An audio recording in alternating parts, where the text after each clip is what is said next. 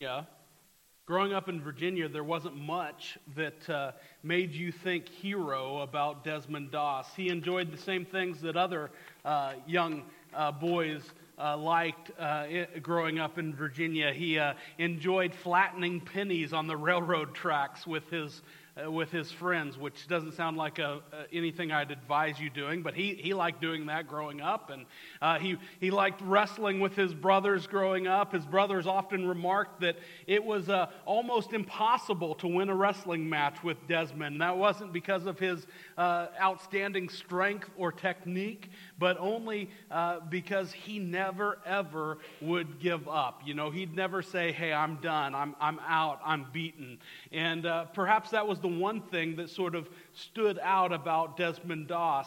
Uh, that in his faith, he was a Seventh day Adventist, and uh, he uh, grew up with that faith and, and from a, uh, a, circumstance with his uncle and his father. As a young boy, he grew up with sort of this, uh, this idea that, hey, I'm not going to use weapons, I'm not going to fire a gun. And, and so when World War II broke out and he uh, he decided to uh, join the military and to sign up and uh, enter the, the army. That, that distinction was sort of uh, at odds with his decision to serve his country as well. But he wanted to uh, sort of prove to himself and others, I, I suppose, that serving his God in the way that he thought best and serving his country were, were not mutually exclusive. And so in 1943, he enlisted in the armed forces, and despite the best efforts by some of the higher ups and, and certainly by some of the, the men that he served alongside to sort of chase him out of the army, he stuck to it. That same uh,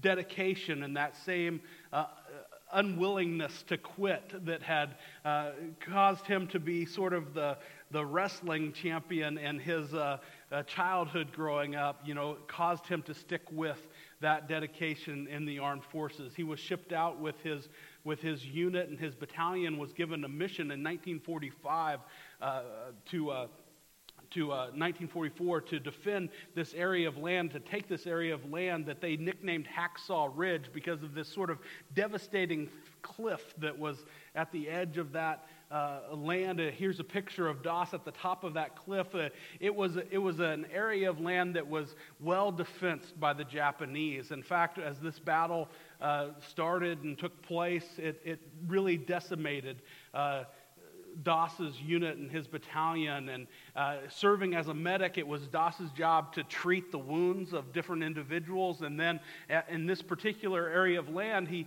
he had to bring them back to the edge of that cliff and lower them down. And as the, as the battle raged and, and his battalion was given the command to retreat, he was left almost single handedly with this mission.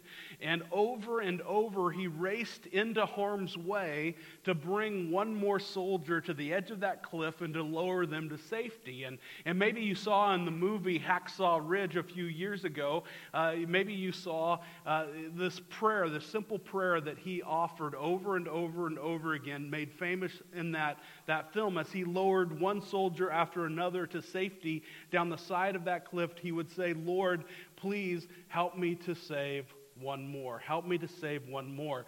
And he did that over and over until he had saved 75 different soldiers and lowered them to safety over the edge of that over the edge of that cliff. Doss, like many of our veterans that we remember this weekend, uh, are a great example of how we can live uh, for more than ourselves.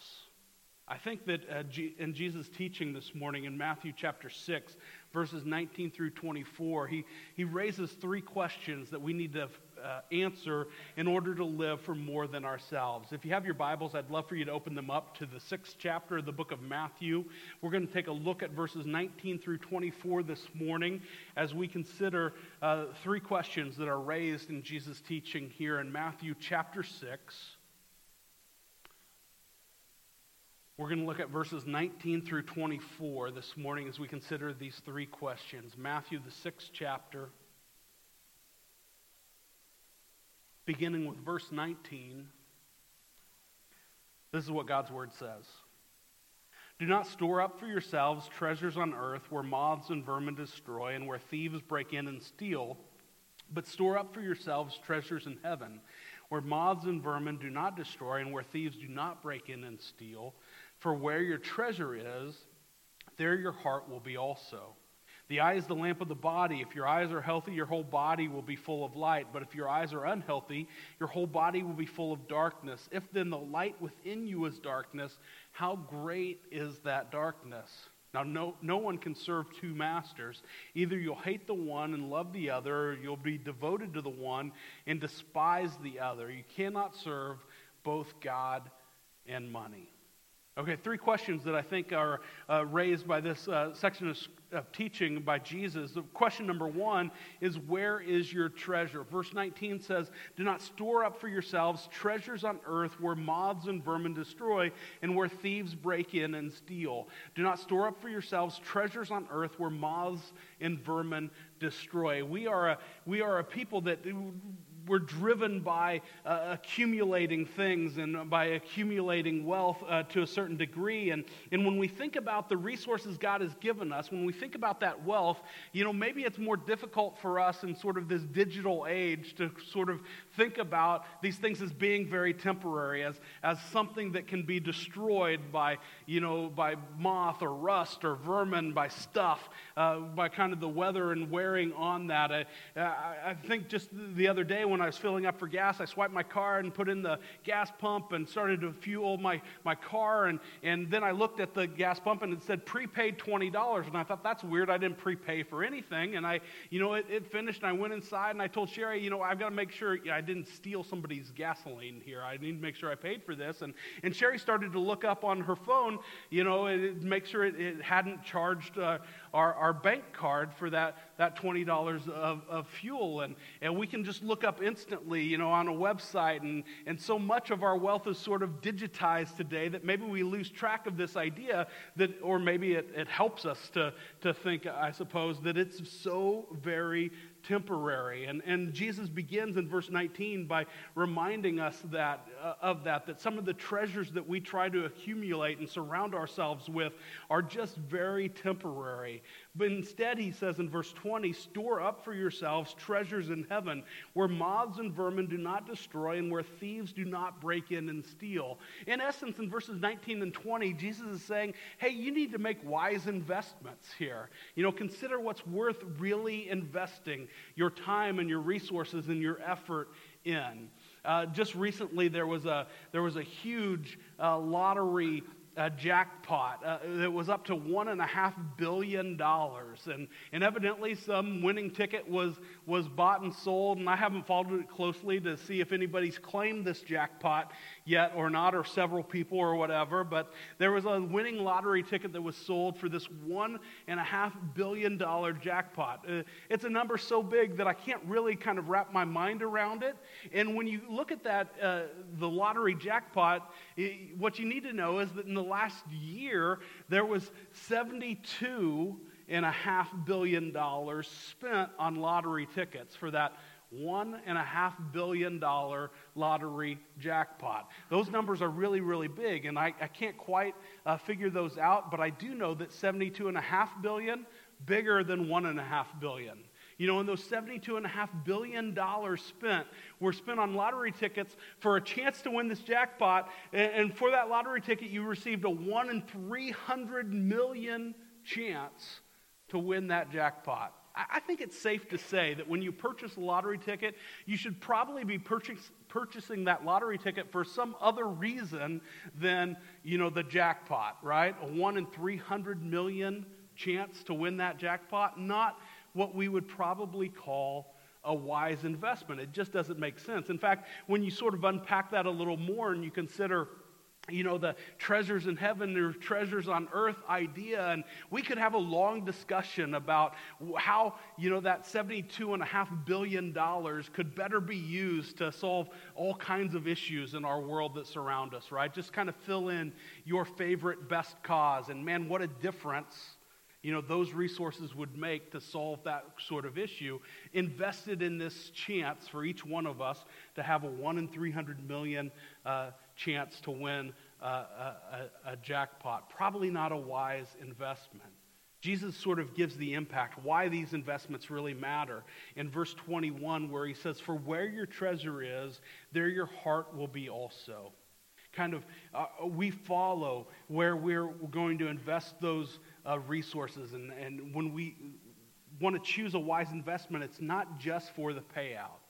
You know, for most of us in this room, when we consider investments, probably the, the best investment we've made, kind of physical investment, the wisest investment we've made, is probably in our home. And, and even when you think about your home, where you live, it, it's one of those things where you can see pretty clearly what Jesus meant that, you know, there's an investment that, that has to be made here, right? We need some place to live. We need shelter. We need food. We need all those necessities, and our home provides that for us.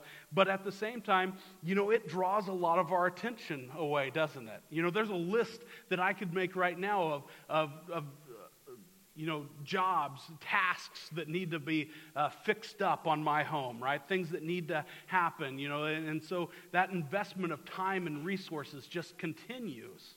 And even this wise investment can kind of lead us away of making an investment that really, truly matters. I have some great friends who uh, just several years ago uh, now, I guess, uh, built what they would call their dream home. It's a beautiful home and it's on a beautiful section of land and it really is picturesque and it, it's, a, it's a great place to be. And, and uh, they, they've spent a lot of time and resources in, in, in choosing that place and that property and building their home. And, and one of the things that I admire most about that home is not just the beauty of the set, setting or not just the beauty of that home itself, but that they are constantly and consistently, you know, inviting, you know, missionaries to stay in their home. They've had foster kids stay in their home. They've, they've made that resource, they've invested into that, that property and that resource, not just as a wise investment for their wealth and security and safety and all of those things, but they've invested in that property with their their heart as well and, and being a, uh, having a place and having a resource that they can share well with others and share the love of Jesus well with others. As we consider, you know, our treasure this morning, and as we consider where our treasure is, the first question we need to ask is, is just where is your treasure? Where's the rest of our, our hearts and minds and our lives? How does it follow our treasure? Are we investing in, in something that's temporary, that will be gone tomorrow, or are we investing in the relationships and the value of, of knowing and serving and loving Jesus for all of eternity? Question number two, then, we need to consider is where is our focus? Look at verse 22. The eye is the lamp of the body. If your eyes are healthy, your whole body will be full of light. But if your eyes are unhealthy, your whole body will be full of darkness. If then the light within you is darkness, how great is that darkness. The eye is the lamp of the body. If your eyes are healthy, your whole body will be full of light. It, it sort of seems like an odd uh, distraction here. Jesus sort of seems to veer off a little bit. In this conversation about, about resources and treasure and money that we'll talk about at the end, he dives into this topic of our eyes being the lamp of the body, uh, letting in light, uh, giving us direction. And, uh, you know, a couple of weeks ago, I, I wasn't here at Wallula. I was on a trip with my son Clayton, and, and I called that Sunday afternoon and, and talked to uh, Sherry and the girls at home and said, Hey, how was church? And they said, Oh, it was fine. I said, Well, did anything interesting happen? And they said, Oh, no, the music was good, and Zach did a good job preaching, and, uh, you know, we don't really need you at all here, and uh, different things like that, right? And, and then they said, Oh, and, uh, you know, in the middle of, of worship, the, the electricity turned off. And I said, Really? Well, that's something unusual. That doesn't happen every day. And I said, what, what did you do? What happened next? And they said, Well, it just turned off and then came back on. And so we just started again. And it wasn't uh, too big a deal. And I thought, I wonder how uh, dark that room was. When all the lights went off, I wonder how dark, you know, this, this room was. And, and because I'm thinking, once in a while, it can be kind of dark in here. And, and I don't know if you've ever been in a room that was completely dark. Maybe some of you were here uh, for nine o'clock service a couple weeks ago, and maybe it was really dark. I don't, I'm not sure. But if you've been in a room where the lights go out and it's really dark, there's a moment where no matter how familiar you are with what's around you, no matter how used to that room you are, that when those lights go out, when darkness sets in, there's sort of that moment of panic. You know, you, you have to figure out, you know, am I, am I in a safe place? Am I, does this make sense to me? Uh, and so as Jesus begins to have this conversation about the eye as the lamp of the body, maybe, maybe it does make sense because so much of the information we take in around us is from our eyes. In fact, scientists say that 80% of everything that we learn is from what we see, from what we see around us, from our eyes. And so if those go away, if you know that darkness sets in, then there's a moment where we have to figure out am I going to be okay? Do I know where I'm really heading? And when you look at Jesus' conversation, he said, Hey, if your eyes are healthy, if your eyes are good, then the rest of your body is probably going to be good. And, and it, that Greek word that is translated translated in our, in our translations as either good or maybe healthy when it's talking about eyes is a Greek word that literally means uh, single mindedness or undivided loyalty. And so when Jesus is saying, when he's talking about our eyes being good, he's really talking about our focus. What are we paying attention to? Because whatever we're focused on, that's kind of how the rest of us, that's where the rest of us will be headed. The, a couple weeks ago when I was gone, I was with my son Clayton. We were on a, a visit to a, a, college campus, and he was, you know, at this baseball camp. And every one of these camps he goes to, or a baseball practice Clayton goes to, you know, he throws a, a bullpen as a pitcher. And, and now, as a 17 year old pitcher, mostly where he wants to throw the ball, the ball generally goes in that, you know, well, that general direction anyway. But I remember when he first started to pitch, that wasn't so much the case. In fact, there, I have a picture. I wish I would have pulled it out because it would have been funny for me. Maybe not for the rest of you, but it would have been funny for me. In T ball, when he was just, you know, five or six years old, in T ball, when the ball was literally on a tee. If you've ever been to a T ball game, they, they send this little kid out to play the position of pitcher without a baseball. And they say, well, just act like you're pitching. And so they go through a motion and they, they throw this imaginary ball to the batter who has the ball already on the tee. And Clayton is in the middle of the diamond. And before he goes through his his imaginary motion. He doesn't have a ball. He's looking around at all the base runners. In T-ball, there's if there's base runners on, they're just, you know, they're picking daisies or they're standing on the base. They're not going anywhere. But he is distracted by all these base runners. And when he started to pitch, you know, as a, as a little kid, as a nine or 10 year old, man, he would be looking all around like he had the game under control and he'd be checking everything out. And then he'd throw the ball, and his eyes may or may not have been looking at you know, home plate at the catcher when he threw the ball. And over and over, when Clayton was seven, and when he's 17, I would say, hey, Clayton, you know, if you want to throw a strike, you have to be looking at that target. If you want to throw it to the target, look at the target because where your eyes are, you know, generally the ball has a much better chance of going in that direction, you know, going to where you want it to be.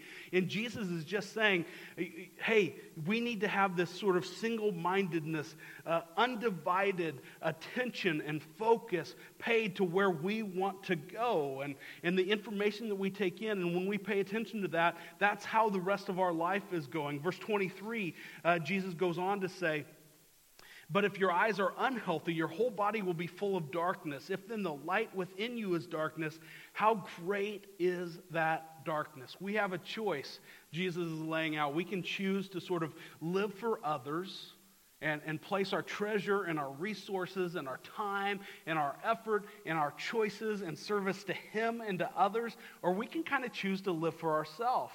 And when we choose to live for ourselves, He's going to go on to describe this reward in, in uh, the verse to follow. Well, that reward is sort of what's around us. I have a, a buddy with some young kids, and he decided, you know, he was going to take his kids out for a walk, and he described it as a hike. I don't know how much of a hike it was, but he said, I'm I take, took my kids out for this, this hike, and, and they started out. And, and, you know, sometimes dads, we get in over our head a little bit. And he wasn't, uh, he didn't realize maybe how long this walk was, you know, in this city walking path and this hiking area. And so he gets out in the middle, and he's got young kids. And, and maybe you have young kids, or you remember when you did have young kids, and you kind of, they walk for a while, and they're doing really great. And then they start to ask questions like, Are we almost there?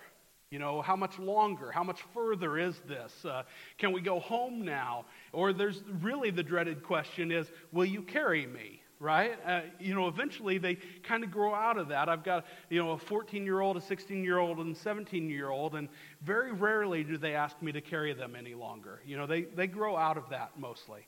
And so uh, they will. But uh, on that hike, this dad found himself with these kids. Hey, will you carry me? Carry me?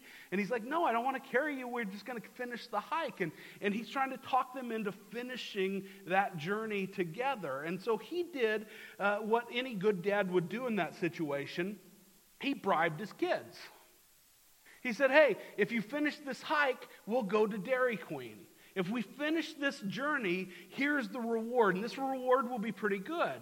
And, and I thought about that story, and it kind of made me laugh because I can remember my kids saying, you know, carry me, are we almost there? And, and uh, you know, all of those kinds of conversations. And you kind of say, well, the reward is going to be really great if we just get to the end. It's going to be a really fun, you know, park that we'll be in, or, or we'll go to Dairy Queen after the trip. There's this reward at the end of the journey, and it's kind of a funny story, but that's really the life we're living, huh?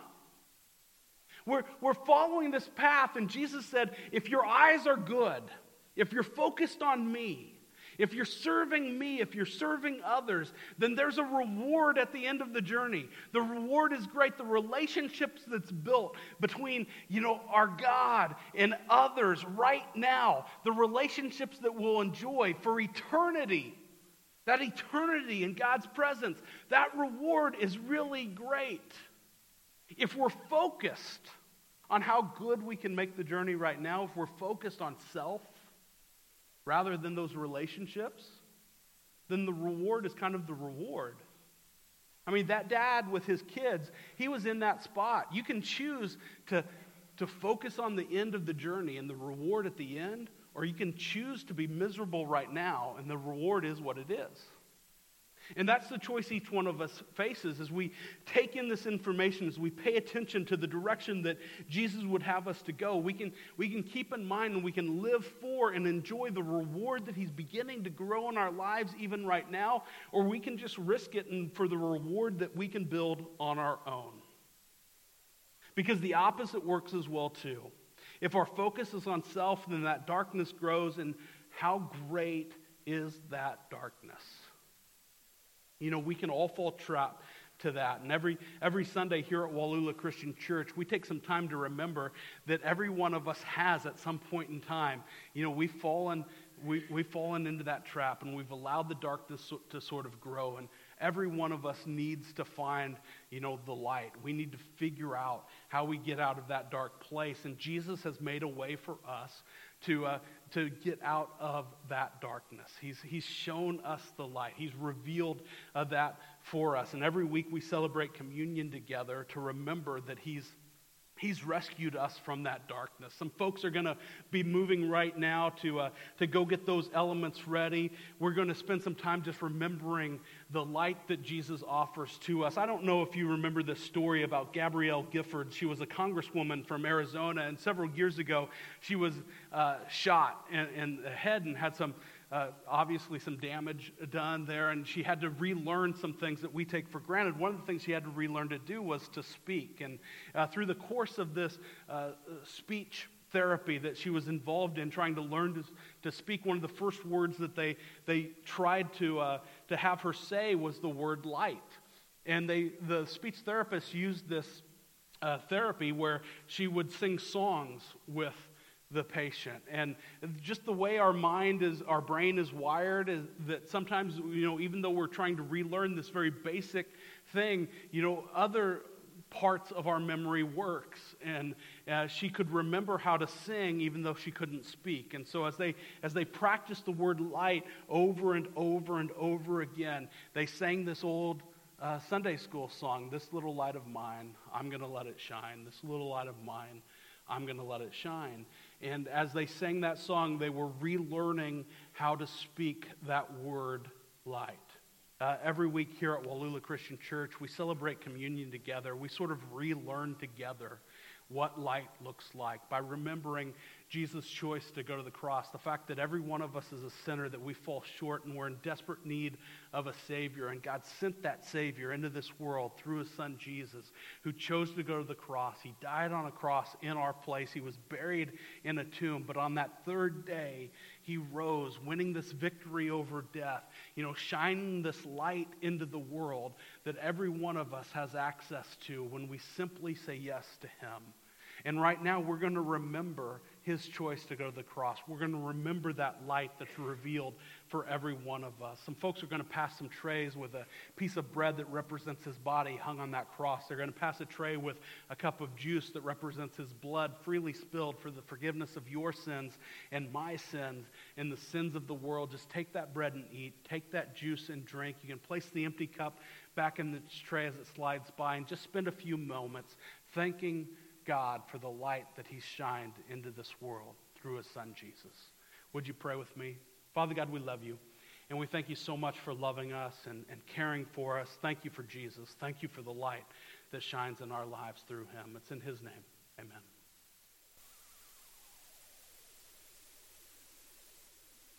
Let's think about question three together then. Who is your master? Verse 24 in uh, Matthew chapter 6 says, No one can serve two masters. Either you will hate the one and love the other, or you'll be devoted to the one and despise the other. You cannot serve both God and money. No one can serve two masters. You know, that, that's a word master that we don't use very much, and, and uh, maybe, maybe we would be uh, tempted to sort of substitute a word like boss. Uh, no one can serve two bosses, except that uh, many of us, you know, we have, we have two jobs. You have two jobs all the time. In fact, we, we might even say things about our employment, right? That, that this choice I'm making doesn't have anything to do with my boss. And that makes uh, total and complete sense to us that we can separate those two worlds, that we can separate those two ideas. And so uh, that's why I don't think probably we ought to change that word master. Jesus is talking about something else here. I remember having a conversation way back in high school, and, and and I was just sitting at, at this table in this class as other people had the conversation, actually. They, uh, folks were, were talking to this young lady who happened to be uh, a preacher's daughter. You know, sometimes being a, a preacher's kid is a tough gig. And uh, they were talking to this young lady who had been at this party, you know, the weekend before and, and maybe had made some choices she shouldn't have made or whatever. And then she was at church on Sunday morning and, and they were having a conversation about how these two worlds were sort of separate and, and uh, does that make sense? And, and I, i'll never forget what this young lady said. She said well yeah i mean it's just the best of both worlds. And, and sometimes we maybe think like that a little bit but in, in jesus economy it, it, doesn't, it doesn't work uh, that way. In fact in romans chapter 6 uh, verses 1 and 2, uh, we read uh, these words, the same sort of conversation that the Apostle Paul has in, in Romans chapter 6. He says, What shall we say then? Shall we go on sinning so that grace may increase?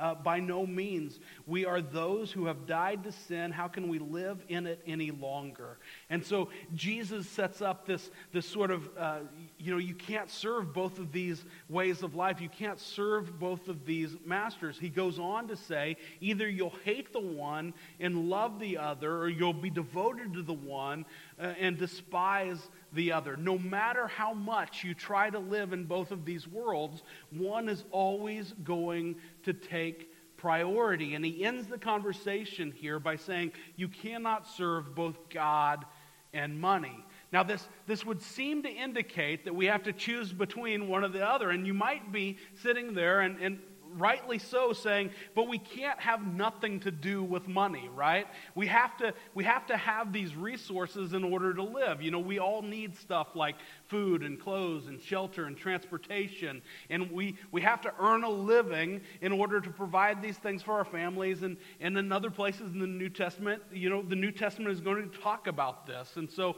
there, there sort of has to be this, this coexistence there. And so what, what Jesus is saying is we have to make sure that our, our heart is in the right place, that our treasure is in the right place, that our focus is in the right place, so that we can always make sure that we're, we're making one of these the subject to the other master.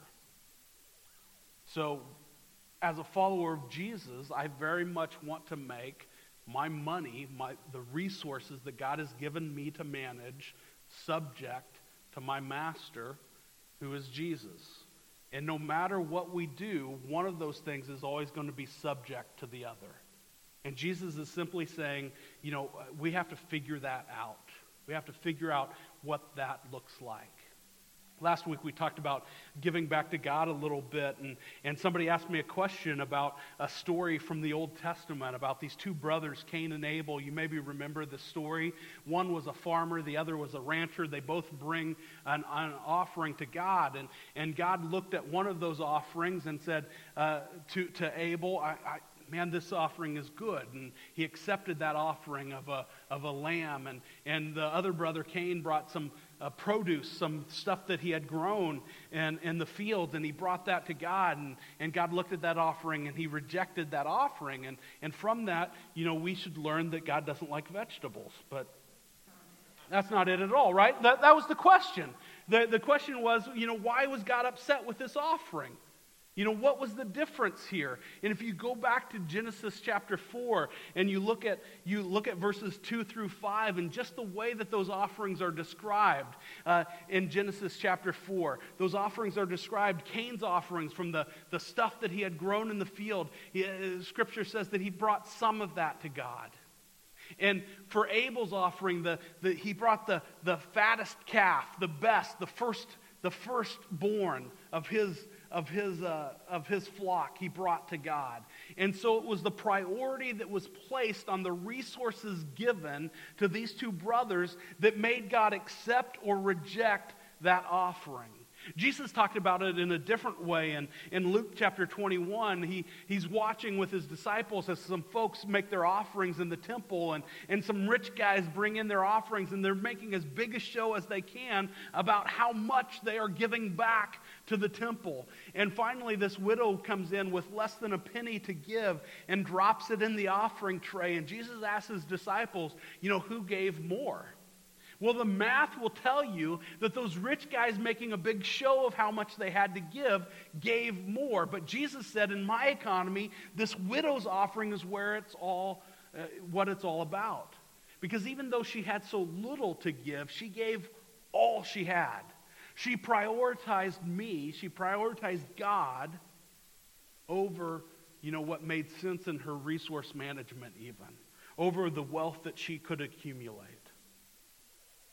You know, God is the giver of, of everything we have. And, and so, if we want to prioritize Him over the resources that He's given us, then we should give back to Him. Another story in the book of Genesis, in chapter 28 of Genesis, is told about uh, a guy by the name of Jacob. And Jacob makes this deal with God. I'm not sure if we should be making deals with God or not, but, but he does. He, in verse 20 of chapter 28 in the book of Genesis, uh, scripture says this Then Jacob made a vow saying, If God will be with me and, and will watch over me on this journey I'm, I'm taking and will give me food to eat and clothes to wear, so that I return safely to my father's household, then the Lord will be my God. And the stone that I have set up as a pillar will be God's house. And all uh, and of all that you give me, I will give you a tenth and, and sort of at the very beginning of, of the story of God's uh, people and his nation, this idea of tithing, of giving back to God's work, is, is started. A tenth is just a Bible word that means 10%. And so Jacob is, is striking this deal. He said, I know that everything I have has been given to me by you, God. And so as you provide for me, I'm going to give back to you. And everything that you give to me, I'm going to give a tenth back to you. And it's one of the ways that we can prioritize prioritize God over the resources that He's given us to manage is just to choose to give back to His work. And in this idea of tithing or giving a tenth of what He's provided for us is a great place to sort of begin. To begin to give back to Him and to begin to grow into a, a tither, to be a consistent giver to God's work. Last week we looked at a, at a verse in 1 Corinthians uh, chapter 16 that, that talks about this consistent giving. And, and 1 corinthians chapter 16 verse 2 that says on the first day of every week each one of you should set aside a sum of money in keeping with your income saving it up so that when i come no collection will have to be made. And so we can give uh, proportionately. As a, as a tither we can give consistently to provide for god's work and we can even give beyond that as a sacrificial giving following the example of that widow uh, you know giving back to god's work in the temple. And and, and not worrying about the, the equality of the gift we have to give, but worrying about the equality of the sacrifice we have and we're able to make in God's place. If we want to have this plan to give back to God, if we want to be a, uh, to answer this question, who is going to be master in our life? Is it going to be God or is it going to be the resources He's provided to us uh, to manage, then we can give back to Him uh, proportionately and consistently and sacrificially. And if you'd like to begin that journey uh, to give back to God, I, I want to help you along that journey the best I can. And I want to encourage you uh, maybe to, to strike a deal, just like Jacob did, that, hey, as you give to me, I'm going to give back to you. And if you want to begin on that journey, then I, I, just want you to, to write the word challenge on the communication card that you had in your packet. And next Sunday, there's going to be a packet of information and a book to help you begin on that journey of just giving back to God and, and the plan that He has for the resources that He's provided for you in your life and, and how we can acknowledge Him even with those resources and, and just provide for the good things that He's doing uh, through His church. Uh, so if you write that word challenge on your communication card, then we'll have a packet of information and a book for you next Sunday to help you begin that journey because it, this is just one area where we can again acknowledge others and, and live for others more than ourselves. Uh, Desmond Doss uh, certainly uh, did that. And, and in fact, two weeks after that battle that we talked about in World War II, he was uh, with his uh, unit again, and they were under uh, enemy fire once again. He was sort of trapped with a couple of other, other folks in a foxhole when a grenade landed in that foxhole. And they did what they could to get rid of the grenade before it exploded, but they were too slow. They couldn't do it in time. And, and Doss took shrapnel on both of his legs. And rather than calling for another medic to come help him, you know, he treated himself for shock and bandaged his own wounds. This was a story that was left out of the movie because the director thought nobody would believe that somebody would do this. And so he bandaged his own wounds and he, he, uh, he took care of himself when uh, he sniper fired into that foxhole, striking him in the arm and breaking his, his bones in his arm. And uh, as his condition worsened, finally another medic came with a stretcher. And when that, that medic with a stretcher came to, to get Doss out of there, another one of the folks in the foxhole took some, some fire. And so, literally, while Doss was lying on the stretcher and this other guy is shot, Doss rolls off the stretcher and says, You know, take him first. So, no matter how dark it became for Doss, he, he lived his life to uh, the very end, you know, putting others ahead of himself. As we consider, you know, these questions this morning, uh, we can continue, no matter how dark it, our life is, to, to make decisions to put others ahead of ourselves. Uh, we're going to continue to worship this morning. Right now, we're going to uh, worship by giving back to Him. And so uh, I just want to remind you that Wallula is a member supported church, and, and uh, all the good stuff that God is doing through Wallula Christian Church, He's resourcing through us every Sunday. And uh, this is just a, a time for us to acknowledge that as we give back to God's work, we're, we're acknowledging that we want to live for others more than ourselves. And you can do that right now. If you want to be a, a part of that tithe challenge over the next 90 days, three months, write the word challenge on that communication card. Make sure that you finished up those prayer concerns you might have on the back side of, of that card. Our staff is going to pray for those concerns during our staff meeting this Tuesday. Uh, we really do look forward to praying with you uh, for all of those things. We're going we're gonna sing as we receive the offering this morning, and so uh, you can stay seated for this first song, and then maybe we, we should stand together and worship with the next song. But uh, I'm going to pray for the offering right now. We're going to sing together as we receive the offering this morning. Father God, we love you, and we thank you so much for loving us, and, and thanks for uh, caring for us and providing for us. And we know that even if we're in a place where it's difficult for us to count our physical blessings right now that you've provided your son Jesus and, and he is more than enough for each one of us for all of eternity. And so we say thank you for jesus. Thank you for providing for us. God help me to, uh, to manage every area of my life including you know just the stuff that you've given me to manage in my life. Help me to manage that in a way where i place you ahead of myself where i place others ahead of myself. Help me to do that better. We love you we thank you for Jesus. It's in his name.